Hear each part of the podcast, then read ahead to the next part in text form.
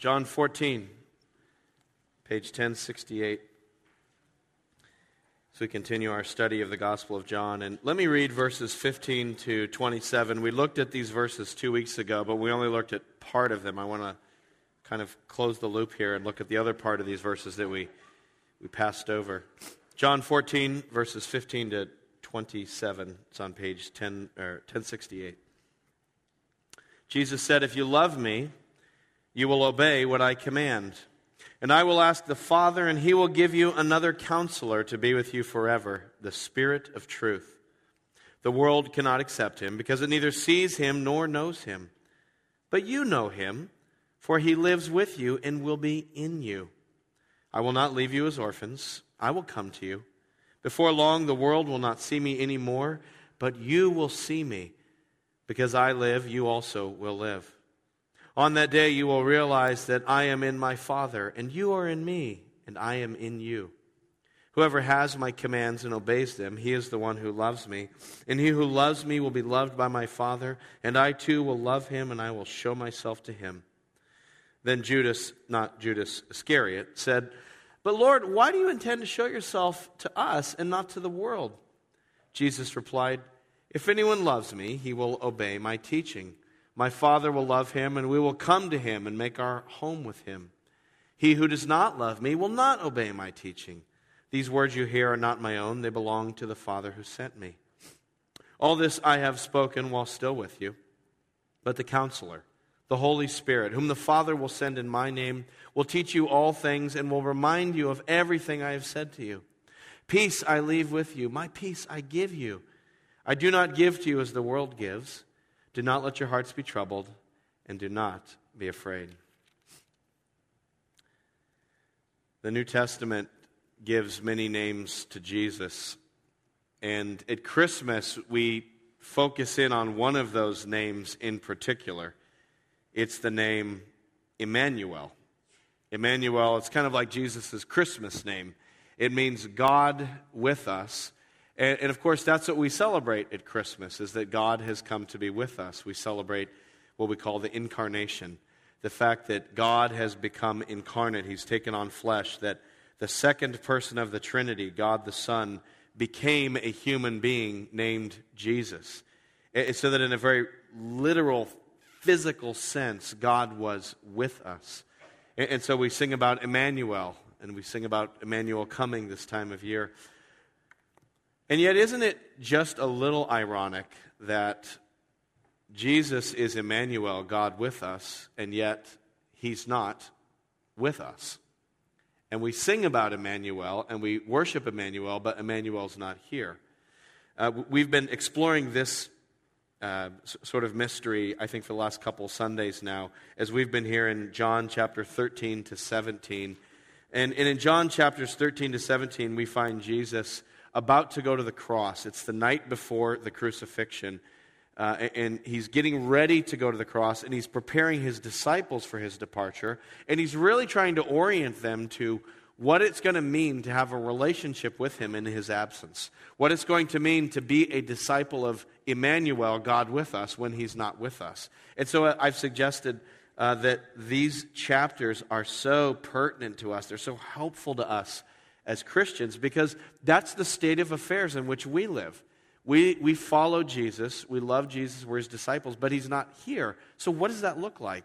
How do you have a relationship with him in his absence? And uh, we answered that question a little bit two Sundays ago when we looked at our side of the relationship. Because you know, every relationship is a two way street. To have a relationship implies a, a duality and, and, an exchange between two parties.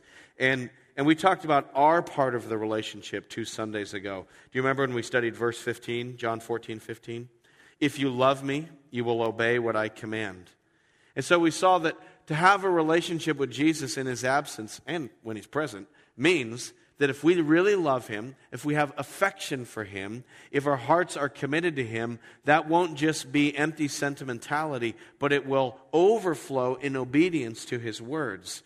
So love produces obedience. That's how we relate to him when he's not here. We keep his words. But I want to explore the other side of the relationship this morning, and look at these verses again because Christ also relates to us in his absence. But what does that look like? What's his part of, of this interchange between us, this re- loving relationship?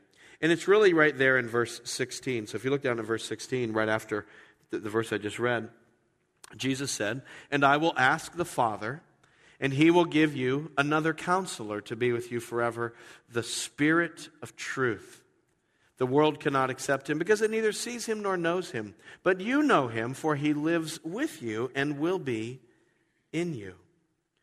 So we have a continuing relationship with Christ in his absence because Jesus and the Father are going to send this other character named the counselor.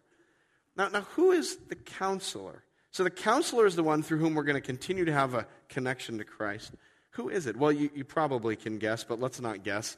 Look down at verse 26. The counselor, Jesus says, the Holy Spirit, whom the Father will send in my name, will teach you all things and will remind you of everything I have said to you. So the counselor is the third person of the Trinity. It's the Holy Spirit. Here we have another wonderful Trinitarian moment in John. There's so many of these in the Gospel of John. John is just filled with the Trinity Father, Son, and Holy Spirit. One God, not three gods, one God in three persons. A profound mystery beyond my ability to really understand it or explain it completely to you. Uh, but, but this is God we're talking about. No wonder I can't understand it. You know, trying to explain the Trinity to me is like trying to explain algebra to my dog.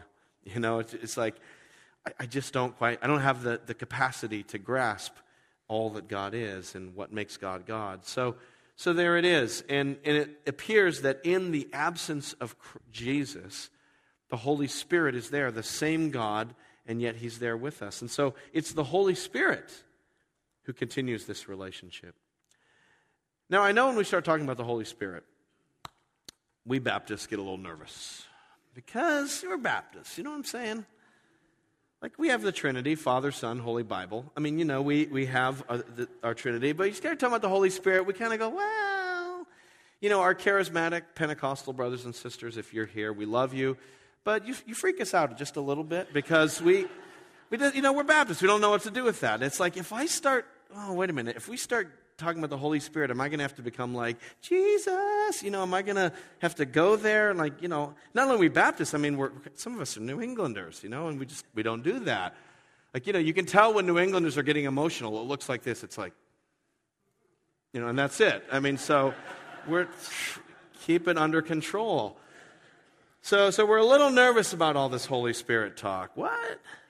But let me tell you, the Holy Spirit is not the possession of any denomination. The Holy Spirit is the Spirit of Christ. And so to know Jesus, you have to know the Holy Spirit. You can't have a relationship with Jesus if you don't have the Holy Spirit. It, it, the Holy Spirit's not sort of an add on for Christians who want to kick it up a notch. You know, it's like if, if you don't have the Spirit, you don't have Jesus because it's one God. It's not like three gods. Remember, it's one God in three persons. And so they're all a, a unity within a, a, plurality within God. So, so you have to have the Holy Spirit. In fact, Paul says in Romans chapter 8 if anyone does not have the Spirit of Christ, he does not belong to Christ. If you don't have the Holy Spirit, you can't know Jesus. So, so, so this all fits together. So, regardless of, of where you're coming from, if we want to know Christ and have a relationship with Him, we have to understand the Holy Spirit. So, what I want to do this morning is look at these verses and just make a few observations, uh, kind of a, uh, an introduction to the Holy Spirit. Who is the Holy Spirit? What does it mean to have the Holy Spirit in our life? What are we really talking about? So, I'd like to make from these verses four brief observations about the Holy Spirit and, and try to connect it to our lives. So, here's the first one observation number one in this question about who is the Holy Spirit. Number one is the Holy Spirit is the counselor. So there it is, verse 16. I will ask the Father, and he will give you another counselor. It's kind of a funny name for the Holy Spirit, isn't it? The counselor. What is that? Why, why, is it called the counselor? Well, it's a funny word in Greek, too. It's a word that doesn't appear very much in the Bible. Uh, it's, it's the word parakletos. Sometimes you've heard it called the paraclete. You ever heard the Holy Spirit called the Paraclete? That's just taking the Greek word parakletos and kind of Englishicizing it a little bit, and out comes Paraclete. But, but it's, uh, you know, what's a Paraclete? Well, I mean, if you break that Greek word down in a very kind of wooden, literal way, it means someone who's called alongside. Para means to be like along or beside, and kletos means to be summoned or called. So it's, it's someone who's called alongside next to you. In Greek, it has a, the, the word has some courtroom connotations, some legal connotations. Uh, so, so you have a counselor who comes next to you in court and stands with you. Probably why you have the word counselor here in the New International Version. Not a counselor like a camp counselor, but a counselor like legal counsel, like someone who's there to stand with you and to support you in, in a difficult situation. Uh, but it's more, it's not just kind of like a lawyer. I mean, it's broader than that. It's a helper, an encourager, a supplier, a provider, a strengthener. And so I think that's why when you look at different English translations of this word, you get lots of different English renderings because it's hard to capture everything that this Greek word means in one simple English word. You know, translation isn't always a one to one kind of thing. Sometimes a word in Greek has a lot of meaning, and, and there's no one word in English that has all the same meanings. So I think that's why you have all these different words. So you have counselor here. Maybe some of your translations have helper. That's a good translation. He's a helper. Maybe some of you like the King James Bible, the old King Jimmy. The comforter. The comforter is what it says in the King James.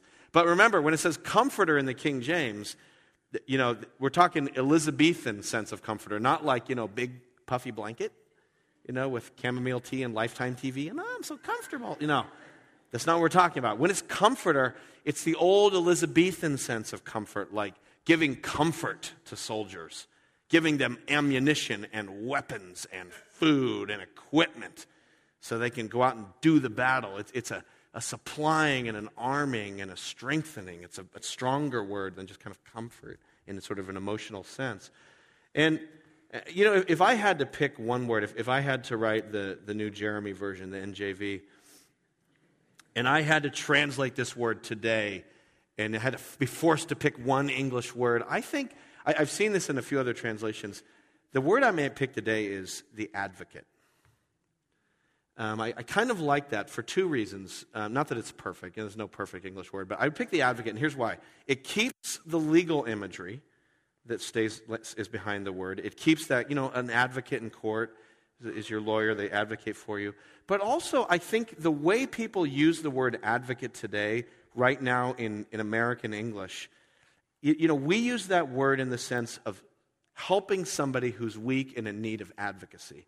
You know, we say this all the time. You've got to advocate for yourself. You need to advocate for the system. But part of living in America today is that we live under the conditions of advanced modernity, which means that, that, that the world has been so organized and rationalized. We live under and within enormously complex bureaucracies that are hard for us to understand. It's, it's one of the kind of puzzling, disorienting things about life in the modern world is that so much of life is structured by these enormous bureaucracies. So it's not just like I'm sick, I go to the doctor and he helps me. It's managed care. It's this huge thing that, that even doctors and nurses and even people in the field, you know, can't get their arms around. There's government bureaucracies. They're, they're just huge. And, so when you're in that kind of situation, and, you have to kind of go to bat for yourself, the, the pressures and forces at work are so complex. And people say, look, you need someone to advocate for you. You know, and you're like, I can't. I'm sick. I'm in the hospital. Well, you need to get an advocate. You need someone to come alongside you when you're weak and sick and, and stand up for you and say, hey, hey, hey, wait a minute. And it's not that doctors and nurses are uncaring, but we're all just kind of part of this, this thing that's bigger than anybody. And, you need an advocate in those situations.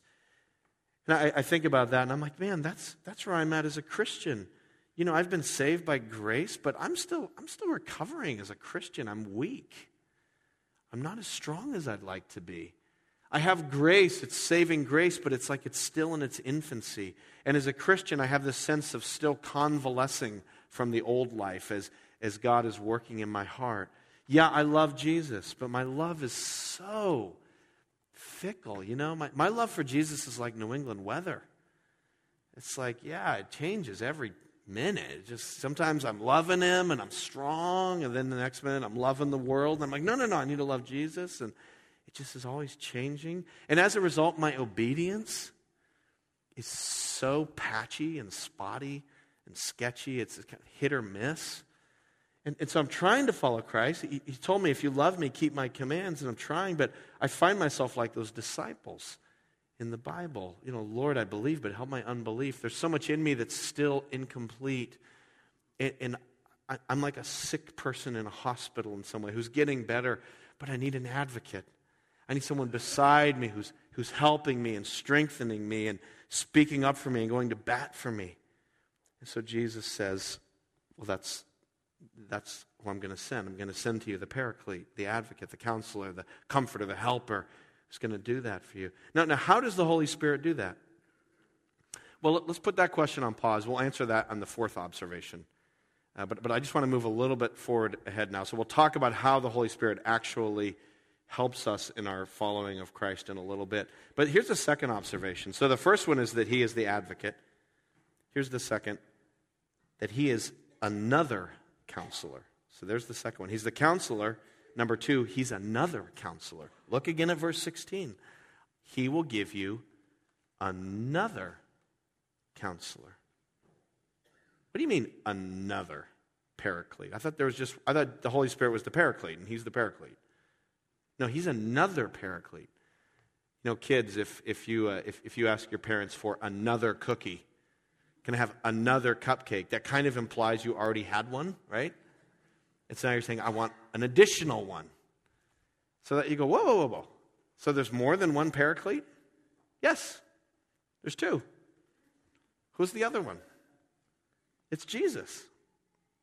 He's the first paraclete, He's the first advocate, He's the first counselor, comforter, helper.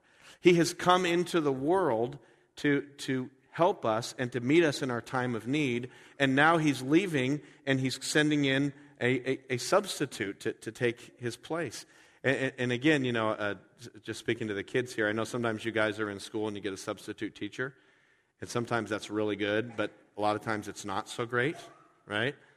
And, you know, uh, I remember when I was in, in school, I had this one uh, teacher substitute, and he'd come in sometimes, and we, we joked about him. We called him Mr. Whisper.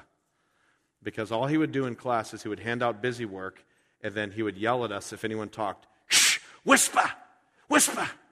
And then, you know, he would just sit behind his desk and we'd do the busy work. And if anyone said anything, it would be, shh, whisper, whisper. And that's all it was for like an hour. So he was Mr. Whisper. We'd walk into class and be like, Mr. Whisper's here. Oh. The Holy Spirit is no Mr. Whisper. This is a substitute. This is another counselor who is as good as Christ because he is the Spirit of Christ. But he is continuing the work of Christ because Christ is our first advocate, our first paraclete. Jesus came into the world to meet our needs. He came into the world to meet our deepest need of all, which is the forgiveness of our sins. You know, the greatest humanitarian crisis facing the world today is that the wrath of God is coming to this world. You know, we see evil in the world and we're like, why doesn't God do anything? He will. And you need to be on the right side of that because we're all sinners under the judgment of God. And so God sent his son Jesus to bear our sins. He's taken our deepest need and met it. He's come to forgive us and to save us. And so Jesus is that advocate who's come to help us with, with our sin and our, our need to be reconciled to God. And now he's sending the Holy Spirit. And this is the cool thing. It's Jesus is still advocating for us. It's not like Jesus did his part to be our paraclete, then was like, woo, that was, I need a break. A tag team, Holy Spirit, you're in. I'm going to go to heaven and chill out, and then we'll switch. No, no, no. The Holy Spirit is advocating. Jesus is still advocating for us. He's at the Father's right hand, still arguing for us and pleading for us to strengthen us. Check this out. Put a bookmark here in John 14 and turn over a few pages later to 1 John chapter 2. It's on page 1207. 1 John chapter 2, page 1207.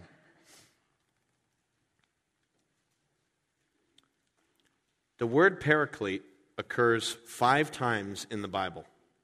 It's a funny word, it only occurs five times. Four times it occurs in the Gospel of John, where we're studying, and then it occurs one other time. It's right here in 1 John, which is a letter written by the same guy. 1 John chapter 2, verse 2. And here's where Paraclete applies. But now, instead of applying it to the Holy Spirit, he applies it to Jesus. Look at 1 John 2 2. My dear children, I write this to you so that you will not sin.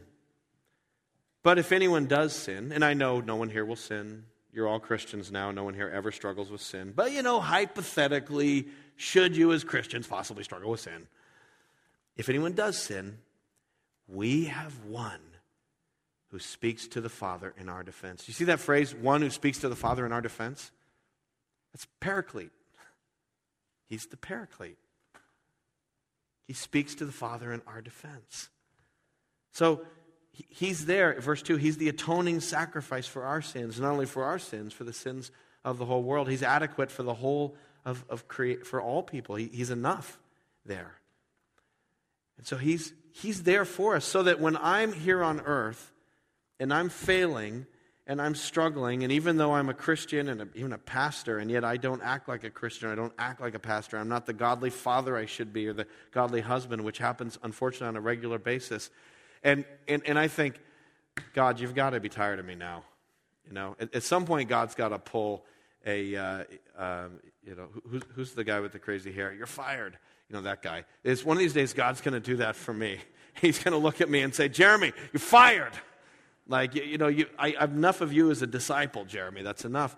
But it's not going to happen because I have an advocate in heaven. Jesus, my atoning sacrifice, who continues to speak for me in heaven. And so that when I once again, you, you, know, fail in some way, when I once again act like the disciples in the New Testament, clueless and, and disobedient and unbelieving, you know, Jesus is before the Father right now saying, Father, don't look at that. Look right here.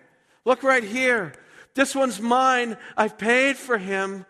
And so instead of giving him judgment, send him more grace. More grace. I bought the grace with my blood. And so, Father, I am advocating for him. Continue to send that grace. And so that grace comes through the Holy Spirit because God is for us. He's covenanted, and Jesus is standing there as our advocate in heaven.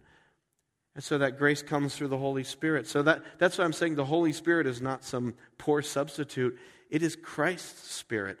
It's another counselor who's continuing the work of the Son in our lives. It's, it's one fabric, one work of God from the Father through the Son, through the Holy Spirit into our lives.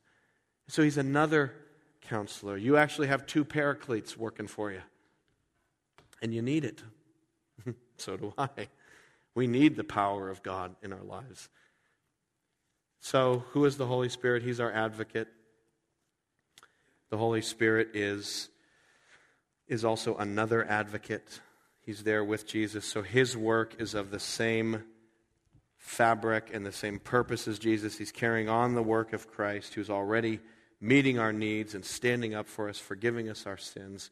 Christ is already doing that, and the Holy Spirit's carrying it on. Here's the third observation it's that he is carrying on this work, and I love this, in us. Notice that. That is so good. Look at verse 17. But you know him, for he lives with you and will be in you. Christ has sent his spirit not just to be near us or to be accessible to us, but actually in us.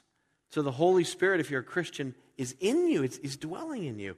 That's amazing, right? Now, I, I feel a need to clarify something here, uh, to, to make something kind of really clear, because I'm afraid there's a possibility that we could misunderstand what Jesus is saying when he says the Holy Spirit will be in us. Uh, because there's, there's a cultural idea out there in the bloodstream of our culture that, that might misread this. It's this whole kind of new agey idea that God is in everything You know, you guys have heard this kind of pantheistic, God is everywhere. And, and I, I'm, I'm a little afraid that somebody who's not, doesn't follow Christ at all in the way we're talking about could read that verse and say, oh, yeah, that's true. The Holy Spirit is in us. The Holy Spirit's in everybody. There's a divine spark within all of us. There's, there's an energy that permeates us all and, and connects us to the universe. I mean, you've kind of heard this sort of thing. I remember the first time I was exposed to it, first time I really heard this. There was this guy who was telling me about it. This guy's name was um, Yoda. And, uh, and Yoda called it the Force. And, you know, it is between us and all living things, and it binds us. And I was like, oh. You know, and people first heard Yoda talking about the Force in Star Wars, and we're like, are they talking about God? Is the Force God?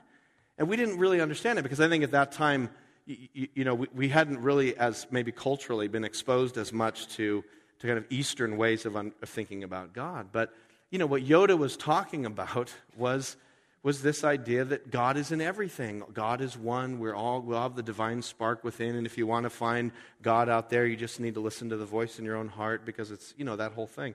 I, uh, another conversation I had in high school that kind of tipped me off to this idea that was emerging in our culture was I had a friend in high school, and uh, he and I were out hiking one time, and he bought into this whole sort of new age view of, of spirituality. And so I asked him, I said, Well, what about Jesus? What do you think of Jesus? He said, Jesus is great. I love Jesus. Jesus Jesus was a man who shows us the way to find the divine within us. And so he's a model of that. And, but I never forget, my friend said this, but it didn't have to be Jesus of Nazareth. It could have been, he said, Joe from Toledo. Could be anybody.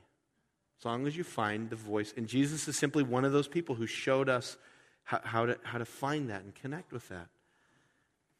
All I wanted to say is the only point I'm bringing this up is Jesus is not talking about that at all. that whole thing I just described is 100% not what Christ is talking about when he says the Holy Spirit is in you. That's all I'm trying to say. That's a very different thing, a very contrary thing to what Christ is talking about. In fact, let me prove it to you. Look at verse 17. Jesus says, The world cannot accept him, uh, cannot receive him because it neither sees him nor knows him. But you know him. Why? Because he lives with you and will be in you. So if he's with everybody, then everybody should know him. But not everybody knows him because he's not. So this is a different kind of thing Christ is talking about. So what does it mean then that the Holy Spirit is in us? Well, let me give you a different model. Okay, so the force, that's one model. That's, it's not that. So what is it? Uh, here's a different model. It's a very biblical model. It's the model of the temple. So in the Bible, they were building temple. Actually, they started with the tabernacle. It was a tent. And they built this tent in the Old Testament. And then eventually, after the tent, they built the, the actual physical building, the, uh, the bricks and mortar building, the temple, right? And what happened? They built these temples to God, and then God's Spirit came and dwelt in the temple. Remember, the cloud would actually come down on the tent, and the cloud came down on the temple. God was in it. It's not that the bricks and mortar became God, or that the bricks and mortar discovered that God was already in the created matter, or something weird like that. It's just that God came and He dwelt in it. And it was holy and it was set apart to God because the Spirit was there. But do you remember, of course, Israel broke the covenant. And finally, as part of God's judgment, what happened? The glory left the temple. Then the Babylonians came in and razed the temple because it wasn't the temple anymore. It was just a building because the Holy Spirit wasn't there. And so it's, it's God inhabiting us. And when you look to the New Testament, the New Testament is filled with temple language and imagery. You know, the, the church is the temple. And when I say church, I don't mean this new building that we build, as much as I love this building. This is not the temple. I'm looking at the temple. Hopefully, by God's grace, you're looking at the temple. It's where His Holy Spirit dwells. It's the people themselves. And we always say that the church is the people. But, like, no, seriously, the church is the people, and the church is the temple because the Holy Spirit indwells the people. He's in us. And so it's an awesome thought to think, wow, the Holy Spirit is in us. And Paul talks about this. The New Testament uses this language, this imagery throughout. We are we are the fulfillment of the temple. He's in us. Boy, that's an encouraging thought. That's a whole sermon series. What does it mean to have the Holy Spirit in you? It's a convicting thought because I think, wow, well, that means whatever I do, the Holy Spirit's there. So I, I don't want to sin against the Spirit. I don't want to grieve the Spirit. It's also a comforting thought because it means no matter how bad it is, the Holy Spirit is with me. You know, God is in me. He's with me if I'm in Christ. So if I'm going into Boston on that mind numbing commute yet again, and I just feel like I'm so alone, I'm just part of this big machine, and you know, no, no, no. If you have Christ, the Holy Spirit is in you. You're a living stone going to that workplace where you work to be there in a light. It, it means that, um, you know, if, if you're grieving this holiday season and you feel empty and alone, but if you have Christ, you're not alone. The Spirit is in you and He's with you. And, and if you're a kid and you're at home and, and you hear your parents fighting in the other room and, and they're screaming and yelling and you just want to like cover your ears and pull out your hair and run out the door, and you think, ah, you know, what do I do? I just want you to know if you have Jesus, He's with you, He's in you. No one can take the Holy Spirit out of you. There's no surgery that anyone can do to remove the Holy Spirit. He's yours and He's in you. And if you're sick and, and, and you don't know, you know what's going to happen, He's in you. Nothing can take Him away. And look how long He's in you. Don't you love this? Go back to verse 16. I will ask the Father, and He will give you another counselor who will be with you. You say it Wow. Forever. Are you sure, God? Are you sure? Donald Trump, that's what I was thinking of. You're fired. Are you sure forever? I'm, I'm such a screw up. You know, I, I'm, I'm like probably so many Christians down through the, the centuries who have read the stories of the disciples and have taken so much courage in the disciples. I, I love the disciples because I look at them, I'm like, wow, look at that group of clowns. And then I think, and Peter, Peter's the rock. Are you kidding me? then I think, oh, well, maybe there's room for me in this bunch. Maybe I fit in with the disciples.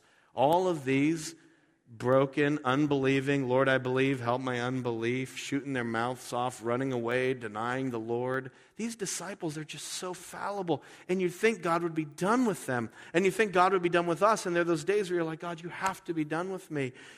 The Holy Spirit is with me forever. No one can take him out. You can't get rid of him if you're in Christ. You can't do it. you can't get rid of the Holy Spirit once he's with you once you're born again child of God.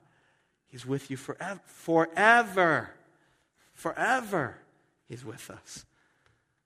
How? Why? Why, why is it, you know, it's, it's such a mystery. Okay, well, then that brings us to our fourth observation. And I hope here with this fourth one to kind of tie everything together. Hopefully, we'll see if it works. But, all right, so he's the advocate. He's fighting for us. Well, how? In what way? Well, He's the other advocate. He's carrying on the work of Jesus. Well, how? Well, he's in us. Why would he stay in us forever? How is that possible? Okay, let's tie that all together with the fourth observation, which is that the Holy Spirit, what he does in us is he reminds us of the words of Christ and he pushes us forward in obedience to Christ. Look at verse 26. So, what is the Spirit doing inside of us? Well, a lot of things. This isn't everything the Spirit does, but this is so key. Verse 26. But the counselor, the Holy Spirit, whom the Father will send in my name, will what? Teach you all things and will remind you of everything I have said to you. So the Holy Spirit is going to be in us, teaching us the words of Christ, sort of pushing us on in our, our relationship with the Lord teaching us, reminding us. Certainly, that had special meaning for the disciples because they were the ones who were actually going to write down scriptures and remember the words of the Lord. But it's true for all of us as Christians. The Holy Spirit teaches us and instructs us. And He's the one who's teaching us the, the commands so that we can keep the commands and love the Lord. This is actually a fulfillment of prophecy. God said He would do this, and He sent the Holy Spirit to do it. Do this. Put a bookmark here in John 14. I want to show you this prophecy. It's in the Old Testament in the book of Ezekiel 36, page 857, 857 in the Pew Bible. Ezekiel 36. Here's a prophecy about the new covenant, a prophecy about what God would do in the future. Ezekiel 36, 25, page 857. Here's the prophecy about the Holy Spirit that's now being fulfilled in Christ in the new covenant. So he says in verse 25, I will sprinkle clean water on you, and you will be clean. I will cleanse you from all your impurities and from all your idols. Isn't that what Jesus did? He forgave us, He cleansed us from our impurities. But look what else He does. Verse 26 I will give you a new heart. I'll put a new spirit in you. I'll remove from you your heart of stone and give you a heart of flesh. I will put my spirit in you. I love this. And move you to follow my decrees and be careful to keep my laws. And so he's pushing us through the Spirit. So in the Old Covenant, they had the law of God, they had the Ten Commandments, but they didn't have a changed heart. So they broke the law, except for a remnant. The, the nation as a whole broke the law. And that's why God rejected them, and that's why the glory left the temple. But in the new covenant, God has not only given us the law of Christ, love one another, but He's also put the Holy Spirit in us. I love it to move us to keep the law. To, to, do that. The Holy Spirit is teaching us and reminding us of God's word and, and pushing us. There was a, a sister who was baptized here last Sunday evening. We had our baptism service. I hope you were there for that. It was awesome. But uh, one of the ladies who was baptized was telling how she came to faith three years ago and, um, and just has now eventually got connected to a local church here. But she says for those first three years, she, I loved her line. She goes, I was homeschooled by the Holy Spirit.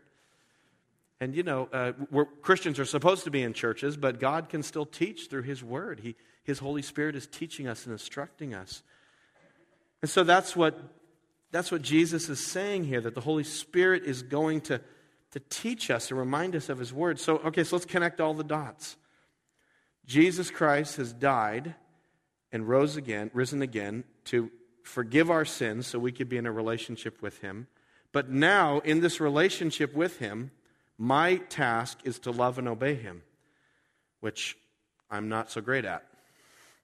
I'm getting better, but I, I fail at that a lot. And even when I'm loving and obeying, it's still imperfect. And it's like an alloy of, you know, of, of sin and obedience. It's just so tough. There's always this indwelling sin. But so that I don't fall away like Israel did, he has also put his Holy Spirit in me. And the Holy Spirit is, is like lifting me and pushing me and helping me and dragging me and hauling me forward. And when I'm forgetting, he's reminding me and he's bringing me back. It's, it's a very active salvation.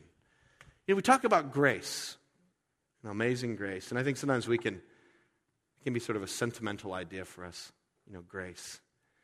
Grace is not a sentimental notion, it is a muscular power from the throne of God at work in our lives.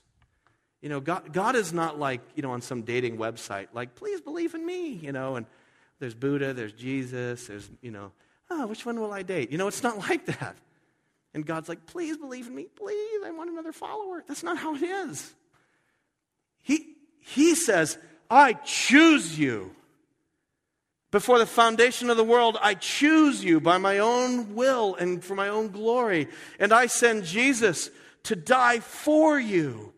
And then I send the Holy Spirit to give you a new heart. And then I'm grabbing you and I'm hauling you to glory. That's what it's like. God's not sitting back like, I hope they believe.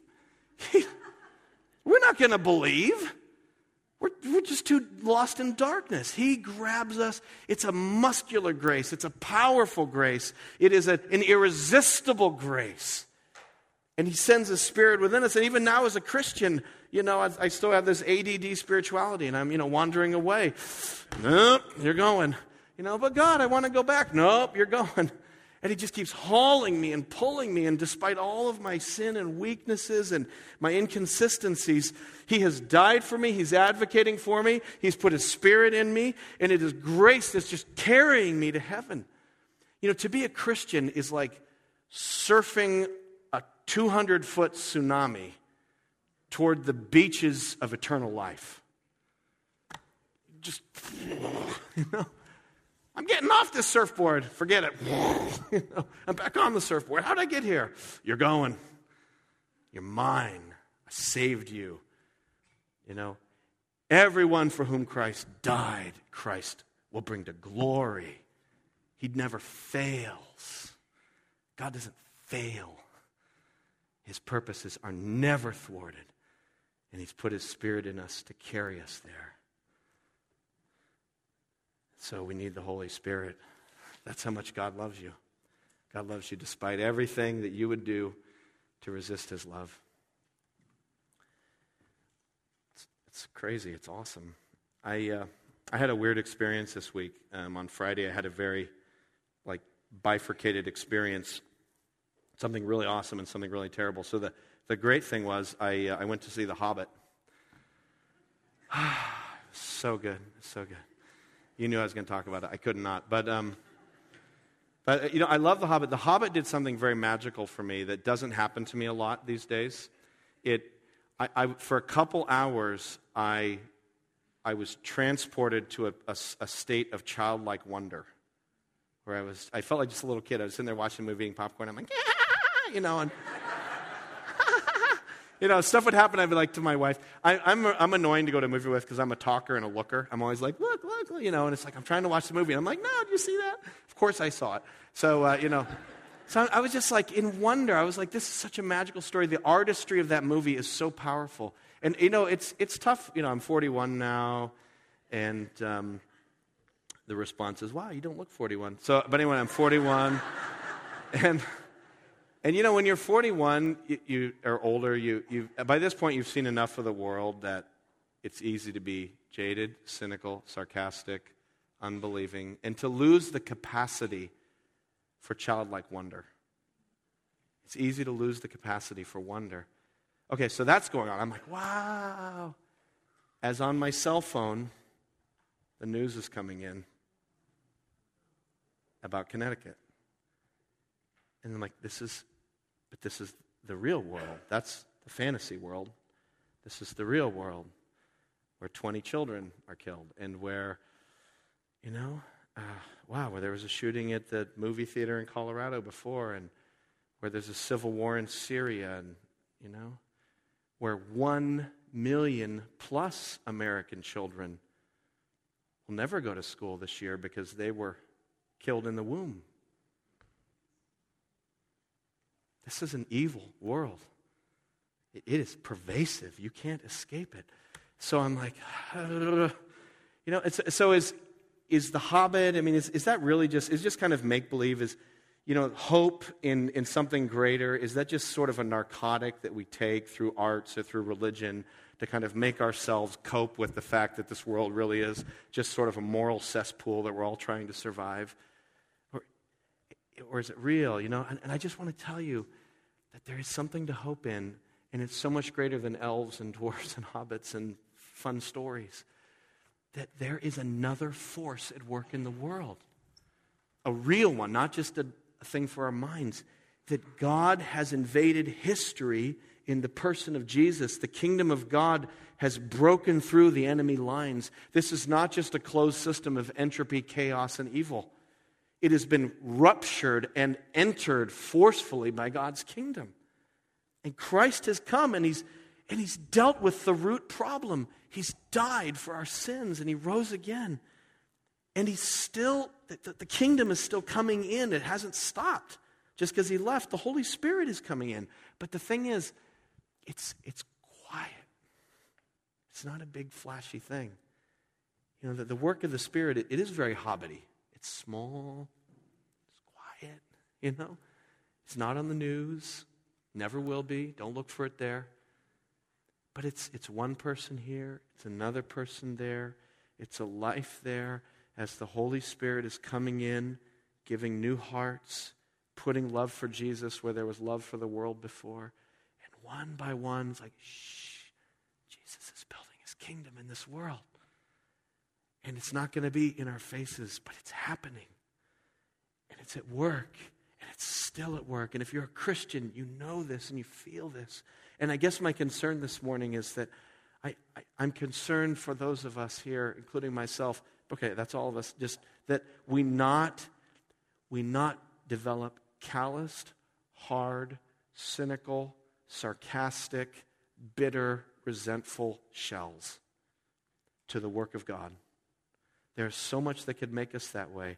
But we need to realize that there is a kingdom at work. And don't think that because God's doing it quietly that it's less powerful than this world. He's doing it quietly because if he did it any louder, this world would just be gone. He is graciously moving his power into this world. And someday Christ will come back and it will, he will then set all things right and wipe every tear away. There'll be no more death or mourning or pain. So may you not have, and may I not have, a hardened, cynical heart. May God enable us to retain a sense of wonder, not just at fantasy stories, but at Him and His kingdom that's at work in the world. May God give us grace to receive the Holy Spirit. Let's pray.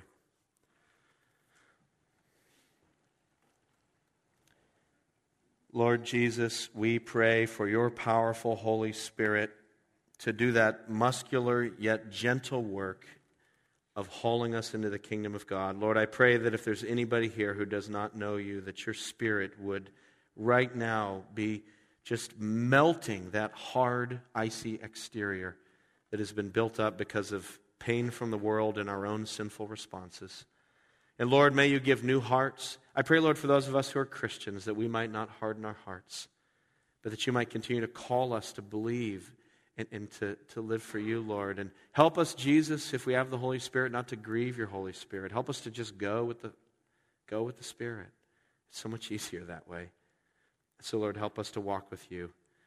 We love you. And we do pray for the people in Connecticut this morning, Lord. We just lift up. Lord, we lift up every mom and dad who will not have a child at the Christmas feast this year, Lord. We, we just pray for them. And Lord, we pray for we pray for those families. We lift up our own sister in our church, Kristen Marsico, whose uh, whose sister-in-law was the only shooting survivor. And as she goes down there right now, Lord, we pray be with her. And God, be with all those pastors who have fuller churches this morning in Connecticut to boldly preach the gospel. Lord, may there be some fruit from this awful tragedy. And we thank you, Lord, that this is not a problem for you.